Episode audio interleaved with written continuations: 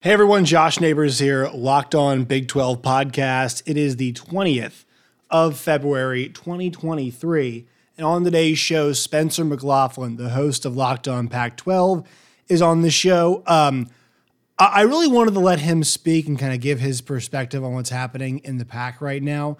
There are a few things that I could have pushed back on a bit more, but for the sake of timing and just the, the quality of the show overall, uh, I wanted to let him kind of get his stuff in and let him talk about you know some of his perspectives. So, you know, if some of you out there are like Josh, why didn't you push back a bit more? Just because you know I wanted to let Spencer kind of get his st- get his stuff in and, and give his perspective. So, hope you guys enjoy. It was a good conversation. Meeting of the minds. Josh Neighbors here from Locked On Big Twelve.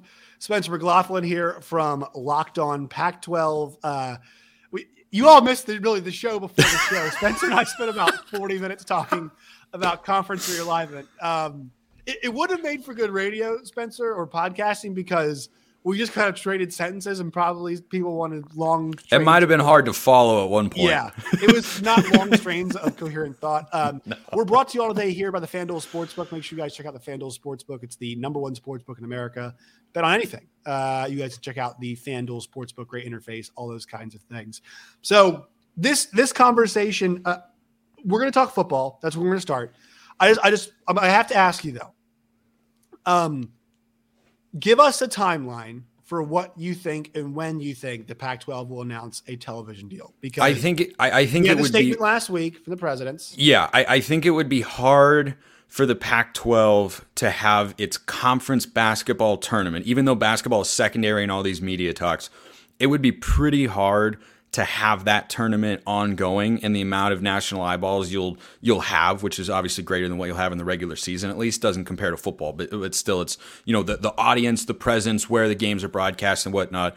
It'd be pretty tough from a conference level to go into that tournament, have it play out, and not have a media deal in place. I, I think what they're shooting for here, there's a possibility, and this is speculative on my part I could see the deal having already been done, the details all finalized, but they're waiting until just before that tournament starts to roll it out so that they can use that as kind of the here's our deal, here's what we have, and here's why we feel good about it, and all that sort of stuff. Because you, you could dominate the media cycle right now, sure, but if you're talking about maximizing the amount of attention that, that you're getting and any expansion teams that you could add, you would probably want it to coincide with your conference basketball tournament, especially if one of those teams is San Diego State, which would, I think, today be the number three team in the Pac-12 because Pac-12 basketball is just abhorrent uh, right now. Like, let's let's not even get into that conversation because yeah. goodness, goodness gracious, it's just a mess. So absolute mess. So I, I think also on that, you know, the number one thing with all of this is with these with the conference commissioners and the schools is get the grant of rights signed, right?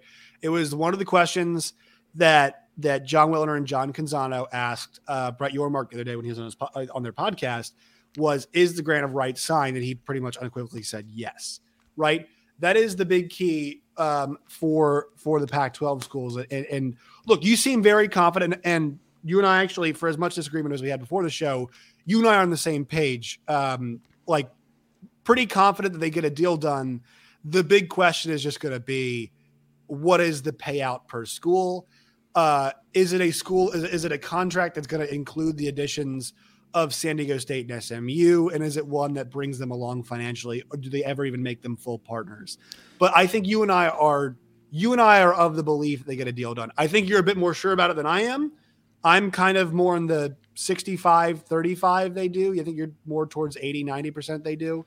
Yeah. Um, w- w- so your thoughts on that and, and also I mean, would you just want to announce it to get this thing out of the way because the amount of heat on you? I, I, get it. I get it. I think there's some value to that though when it really downtime when it comes to the college football schedule. So I don't have uh, the utmost faith faith in in one thing, and that's that the Pac-12 could be this savvy in terms of content and attention, but maybe right, kind of piggybacking off my thought of when they would roll it out, maybe right before the conference basketball tournament. Is it just a, a kind of like marketing, get attention, all publicity is good publicity sort of thing. Get everybody focused on when are you going to get a Pac-12 media deal and and let that ramp up a little bit and then release it. It's like that's just a thought. Now, has the Pac 12 historically been that savvy in terms of utilizing social media and buzz spaces and uh, whatever you want to, whatever else is out there? And there's too much for even me to keep up with. And I'm in this sort of space. So the answer to that is, is probably no. But I think if they add San Diego State and SMU, who I think are the two best partners, there are a lot of quality expansion candidates that that the league could add for various reasons, and I've talked about those on on, on my show. For those of you who are locked on Big 12 listeners or viewers, you can go back and go through. There's basically a running series of you know evaluating expansion candidates there. But San Diego State and SMU look like the clear two choices there. They will not be, as Utah was not when they joined from the G5 ranks back in 2011, a full time earning media rights member in terms of the payouts. And on the expectations front, I, I don't know if they can get to the Big 12's number. I don't think it's impossible, but I think as long as you're, you know, within 5 million or so, that's not putting you at a major competitive disadvantage for the athletic departments in terms of how much money they have compared to their peers. Because the other conference that gets left out of this sort of stuff and the Pac 12 and Big 12 get tied together because there are people who think that the four corner schools are, are going to go and, and, and something like that, which I, I do not share that particular opinion. But Look at the ACC. No one's talking about the demise of the ACC or are they going to be able to stay together? Can they be competitive and whatnot? And their media rights deal is right around where the Big 12 is. So, if, well, it's because it runs through 2036 correct. and you can't break it. Right. that, is, that, is, that is correct. Is, which, by the way, at the same time, a it is a horrible television contract, but also it it's good because if you're talking about security, because nobody can high floor, high floor, low ceiling. That's yeah, the, I mean, that's the ACC's really media. Kind of, it really kind of evens out in the middle, right? It's yeah. Like, so we're gonna make money together. right, and so on on on that front, that's why I anticipate the Pac-12's media deal being probably in the six to seven year range. I'd be pretty shocked if it goes above that because I think what they're going to want to do is have SDSU and SMU come in as part time media rights earners and then see how much value they can provide and bring to the conference. And in six to seven years, you hope they're able to raise their profile, be competitive within the league, perhaps be more attractive to uh, to television networks or streaming partners or whoever could be involved and then renegotiate the deal again, right? Because the Big 12's deal expires in 2030 to 2031. I think they did it with the same exact mindset there. Yeah, and I yeah. think the question for George Kliavkoff is do you want to renegotiate your next deal before the Big 12 or after the Big 12? And only he and the television partners can really know the answer to that I question. I would say before, judging off what just happened, right? I mean, I, th- I think the big, that, de- that depends on that depends well, on how this media admit, rights deal goes. When it comes to this conversation right now, and everybody's basically saying this, but the Big 12 did undercut the Pac 12, right? The Pac 12, they had the inside track, and the Big 12 went early and they got their deal done. Now, maybe people could say, hey, they took less money what they're worth, but that kind of reset the market. It's frustrated a lot of Pac 12 folks because yeah. they think they're not getting commensurate value for what it's worth. But the Big 12 made a pretty smart, savvy move of getting security, making the additions, and now also guaranteeing that their window, they will be up again pretty soon. Right. And once again, they the SEC is going to be up. The Big Ten will be up. I'm sure the SEC will probably be up again.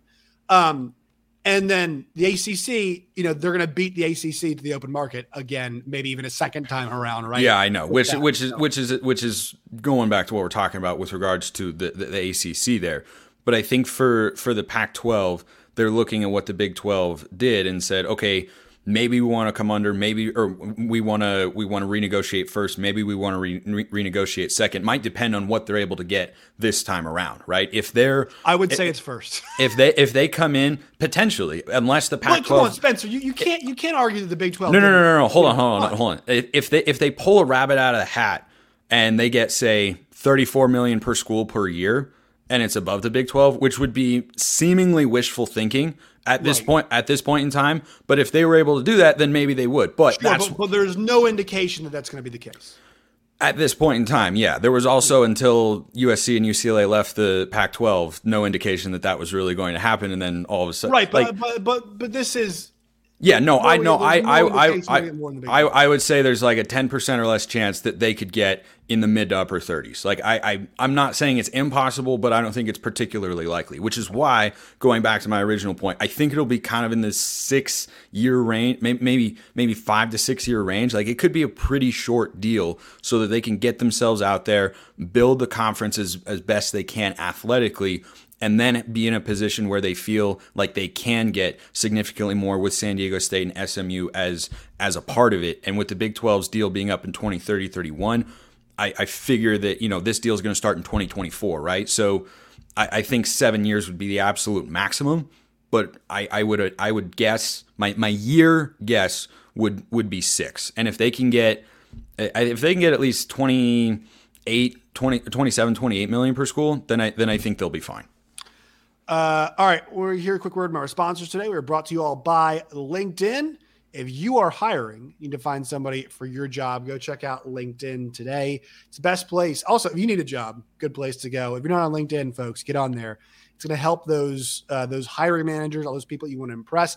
It'll help them find you and hire you for whatever job you are out there looking for. You guys can post your job today over at LinkedIn slash locked on.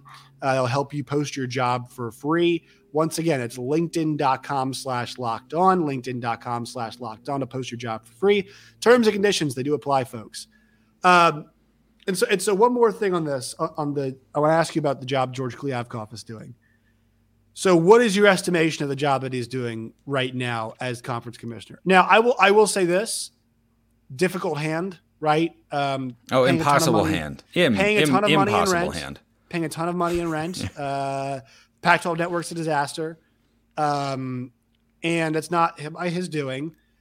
But I will say the one area where he missed, and once again, this is my opinion that they they missed with when their television deal came to market, and they're having a tough time right now. They've not done the deadline they want. It sounds like they're not going to meet the financial goals they want. So it's you know you, you can't hit, check every box you want, I guess, in that situation. But your assessment of the job that Kliavkoff has done as commissioner? I, I think his biggest misstep to this point was placing trust where it was not reciprocated, and that was in USC and UCLA. Because, look, in, in hindsight, yeah, you should have gone back in time, and the Pac 12 would have probably loved to have added maybe Houston and you know, insert other school, maybe Houston, SMU, San Diego. State, whatever, right? Maybe but even Big Twelve schools. yeah, Big 12 I, schools. I, I think I think if you could go back in time two years ago, you'd say let's go get SMU and Houston. I, I think that's the biggest one because one school that I think is not in the running, according to John Canzano recently, is uh, what was Rice, which look I, I, was not crazy about, but it was certainly an option, right? They're an elite academic school, definitely a fit in that sense in the Pac-12, and they're in the Houston area. But, but their academics are, or the athletics are just so crap. Abs- absolutely horrendous, and I mean just, just that, that, like they can't do. It's hard been, to be an engineer and and play college basketball. they, have been right? they've been to like two bowl games, and I don't know if they've won it in the last decade or so. Like it's been it's been really really rough on on that front. So I think when you look at what what George K has done, that's the biggest misstep so far. But he, you know, he was given the reins of a pretty tough situation because the Pac-12 network did not get the sort of exposure that that it needed to in order to sufficiently market these schools to athletes and students across the country. Because he couldn't get it on DirecTV because he wanted to have these states like he just got too entrenched in this specific vision and wasn't willing to check the big boxes first. And that was a ginormous misstep. And that along with USC saying no we we don't want to add any schools at this point in time and then turn around and say, by the way, we're going to go to the Big Ten. That was that. That's kind of the biggest misstep there.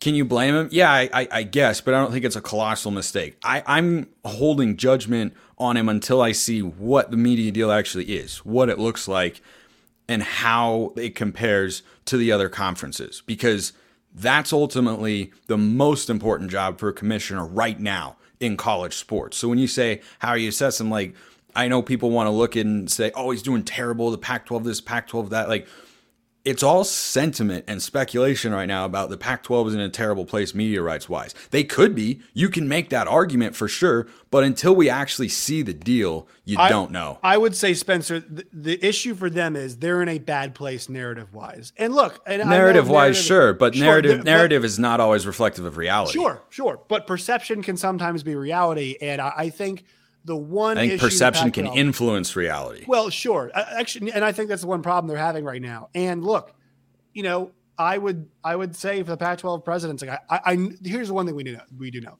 they all would like to remain together. Yeah, we'd all like that, right? They would all. I think for the overall health of the sport, that would be great. We'd all like. I'd like Oklahoma and Texas back. I'm sure you guys would like USC and UCLA back. It's not really the reality now. We have to kind of look out for ourselves. Pac 12 fans would like USC and UCLA back without them having announced they're leaving first. Because I can assure you, now that they've announced they're going to the Big Ten, Pac 12 well, fans would like to kick them out the door. It's the same thing that happened with Oklahoma and Texas, right? I mean, we saw what has yep. happened there. You, just, you saw them you know, get the deal done because everybody kind of wanted to move on with their lives. And so that, that's what happens in those situations. But I, I will say, um, he is maybe he's not, but the conference is taking a beating right now when it comes to to narrative wise, which you know it's all now. It, this gets down to the next thing, the actual on field product, right? And one thing to think about, you know, moving towards like next season is, um, which kind which kind of league is in a better spot? Yeah, um, it's. It's an interesting it's a question. It's a it's a fascinating question. Now, because they're they're kind of in similar spots, honestly. I, I they're about to expand so, yeah. to twelve teams adding G5 brands to do so, and they just lost their two biggest media draws for football. And yeah. and and UCLA is not the second big, biggest brand for football in the conference, but they are one of the most viewed. They're like the gosh, they're probably like the fifth biggest brand in in in terms of football and you know what they've done there. But USC is clearly number one. Oregon's number two. Washington's probably number three, Stanford's probably number four, and then UCLA at five yeah. in, ter- in, terms of like your strongest brands there. So I do think, you know, talking about perception and reality, the idea that the Pac 12 is going to be so much worse off in football without those schools. Are they worse off? Yes. But is it as bad as people think? I don't think that answer is true because UCLA has not been well, consistently relevant. Chip Kelly, it's think, taken Chip Kelly. It took him like four years just to make them into an eight nine win team, and they can't crack ten wins. So that like that's. I think n- the issue is this. I think it's the loss of depth, right? You and I were talking before, yeah. and you have to admit this. I mean, while they're while they're not these excellent schools, they add depth to a league that has a a bottom. A, I mean, and look, we don't know what's going to happen with Colorado, but here's the thing: is as as as much as we love what's happening with Deion's momentum, uh, Colorado, he is from the southeast part of the United States. Uh, maybe he stays at Colorado for 20 years. I would bet against that, right? I think it's I think it's something we have to acknowledge. Well, yeah, I mean, well, most Cal, coaches don't stay places for 20 well, years. sure, but like you know, I I think maybe uh, less than five is kind of what we're actually talking about here. Uh, Colorado and uh, obviously number one, Stanford, Cal, those have all been down actually, and the good thing, the, the, the interesting part is the schools that have been left out of the realignment conversation, namely Washington and Oregon, Washington State and Oregon State, have been very solid depth to a league. Very solid. Very solid depth. But the problem is if you weed out a USC who's towards the top and a UCLA who is middle but towards the top, you have now lost. Yes, yes, yes. They're they're they're they're, they're like, if you look at them the last fifteen years, they're like squarely towards the middle with with Chip, it's fine. It's still competitive depth. I right. would say this: while the heavy hitters, Washington and Oregon, um, on a year-to-year basis, you probably like their chances over the TCU's and the Baylor's of the world. Um, the one thing that drew Fox back to the Big 12 was there is so much competitive depth in this league. We're putting really good games on TV all the time, whether it be TCU, Kansas State, TCU, Baylor, Baylor, Oklahoma State you know, just kind of you kind of switch the Rubik's cube and turn it around. You're getting all kinds of these good matchups. The Pac-12 top to bottom is not offering that. Think about like this too. The Big 12 in the last three seasons, and I mentioned this a bunch in the podcast, but for Pac-12 fans, has had six separate teams in the Big 12 championship game. Five of them are not our remaining members. Iowa State back in 21, they play or 20, they played Oklahoma. Baylor, then Oklahoma State, then TCU, then K State. And then this year, the best story in the league, you know, for the first half of the season, they got college game day there was was Kansas. fantastic we saw with Kansas, right? We're not going to expect that to be super sustainable though, right? No. Oh well, Lance Leipold, it might be they might be better, but like there is more there is more depth in this league than there in the Big 12 than there is a Pac 12. The, the, top may be a bit better, but I think the cyclical changes make the Big 12 overall, in my opinion, a more entertaining conference on a game to game basis. I think I, I think that particular argument is contingent upon the G5 schools that the Big 12 is adding sure. being pretty competitive right away. Sure. Because if you're asking me right now, I mean, Washington State is a, is a pretty darn tough job, but that's also a Washington State team that went into Madison last year and beat Wisconsin. Down year for the Badgers, sure, but again, massive accomplishment. Yes, massive, and they play them again this year. Like if they if they win that game against Wisconsin with Luke Fickell there, that'd be one of the biggest wins for Washington State football in the last 15, 20 years. I mean, it would be up there with beating Oregon on too, College right? Game this, Day. This, this year, oh, oh, 100 percent. It's the first time they beat a ranked. I'm pretty sure Wisconsin was ranked in that game. Uh, it's the first time they beat a ranked Power Five team on the road since like the '90s, mm-hmm. right? Mm-hmm. Like it's it's absolutely massive, and so I I think I've seen what Cincinnati can be with Luke Fickell and Brian Kelly at the helm. I don't know what I don't I don't even remember who their new coach is honestly, but uh, I Scott Satterfield. Where'd he come from? Louisville. Okay, so you have it. You have a respectable head coach there yeah. for sure, but I've seen what Cincinnati can be with these other great coaches, but we don't know that Satterfield can get them to that level. I've seen Gus Malzahn win games at Auburn, never at a conference championship level consistently from time to time. I think that's a quality coach oh, to be bringing into your league. Let's give Gus. Let's give Gus some credit here. Oh, well, hold on. No, I'm, I'm, I'm, I'm a Gus Malzahn defender. I don't think he ever should have been fired from Auburn. I don't think. I think it was ridiculous they fired him from Auburn. And well, Zach Blackerby is probably shaking in his boots hearing us say that right now. I just, I just want to ask you this though. Out of those four new schools they're adding, I would ask you like wouldn't you like their chances against all three Pac-12? Like, because and here's the thing: Colorado, I don't really like. We've got no clue what that's going to look like. No clue. I, I expect it's going to be somewhat decent, but I would like the chances of last year. Let's just let's go last year because that's all we have. Last year's UCF, last year's Cincinnati that was down year, last year's BYU, and last year's Houston over all three of the bottom dwellers in the Pac-12. I, I would, I would, I think they'd be favored in all those games. I think that's correct. And I think those schools were just way, way, way down. And by the way, you left Arizona State out of that conversation. Oh, and they're yeah. doing a lot of interesting things with, with, with Kenny Dillingham here, adding Jaden Rashada. They've added a lot of players in the port. Like, and that's why I, that's why I think subconsciously I didn't even add him because like I expect once again, you know this, I know this. Arizona State should be good at athletics. Oh, sleeping no giant. Reason, okay, I, a, no a buddy, a buddy of mine who went to Arizona State has lamented for years to me time and time again, and I completely agree with him. There is no, I mean, zero excuse, zero reason that Arizona State and Arizona, frankly, and Arizona basketball has got to figure it out, but football has just been a different story. I do like what Jedd Fisch is doing there for sure.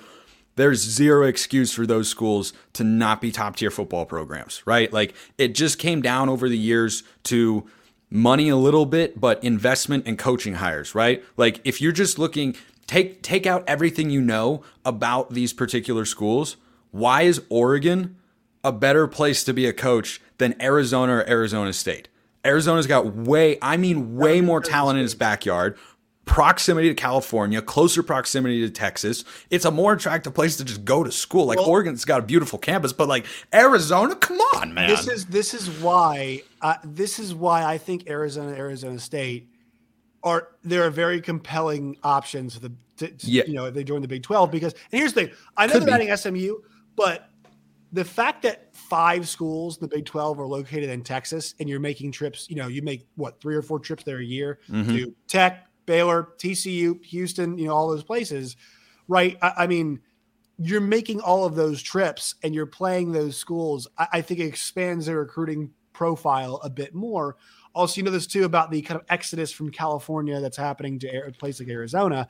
Uh, th- there is, I think, there is a compelling argument to be made about why ASU could thrive, in Arizona, for that matter, football. They could be set up to thrive more in a place like the Big Twelve. Now, this, this is not me saying making the argument for them to come. I'm just saying I have thought about that at times. This is why adding SMU makes so much sense for the Pac 12. Right because you want to have a footprint in Texas. It's not just so that you can get into the Dallas media market. And I know SMU isn't the biggest TV draw there at this point in time, but when they get to the Power Five level, I'd, I'd rather go in go in that direction than in a number of other ones they could they could potentially go for there. But it also helps the other schools in the league because they're now going to come to the state of Texas. You're now going to get watched by more people in the state of Texas, and they're going to get to see the programs, and they could make uh, you know, like that's just what the appeal of SMU is, right? And why I would have loved for them to be able to get Houston in this realignment because I think obviously would have been a perfect travel partner. You got another good sized media market down there in Houston.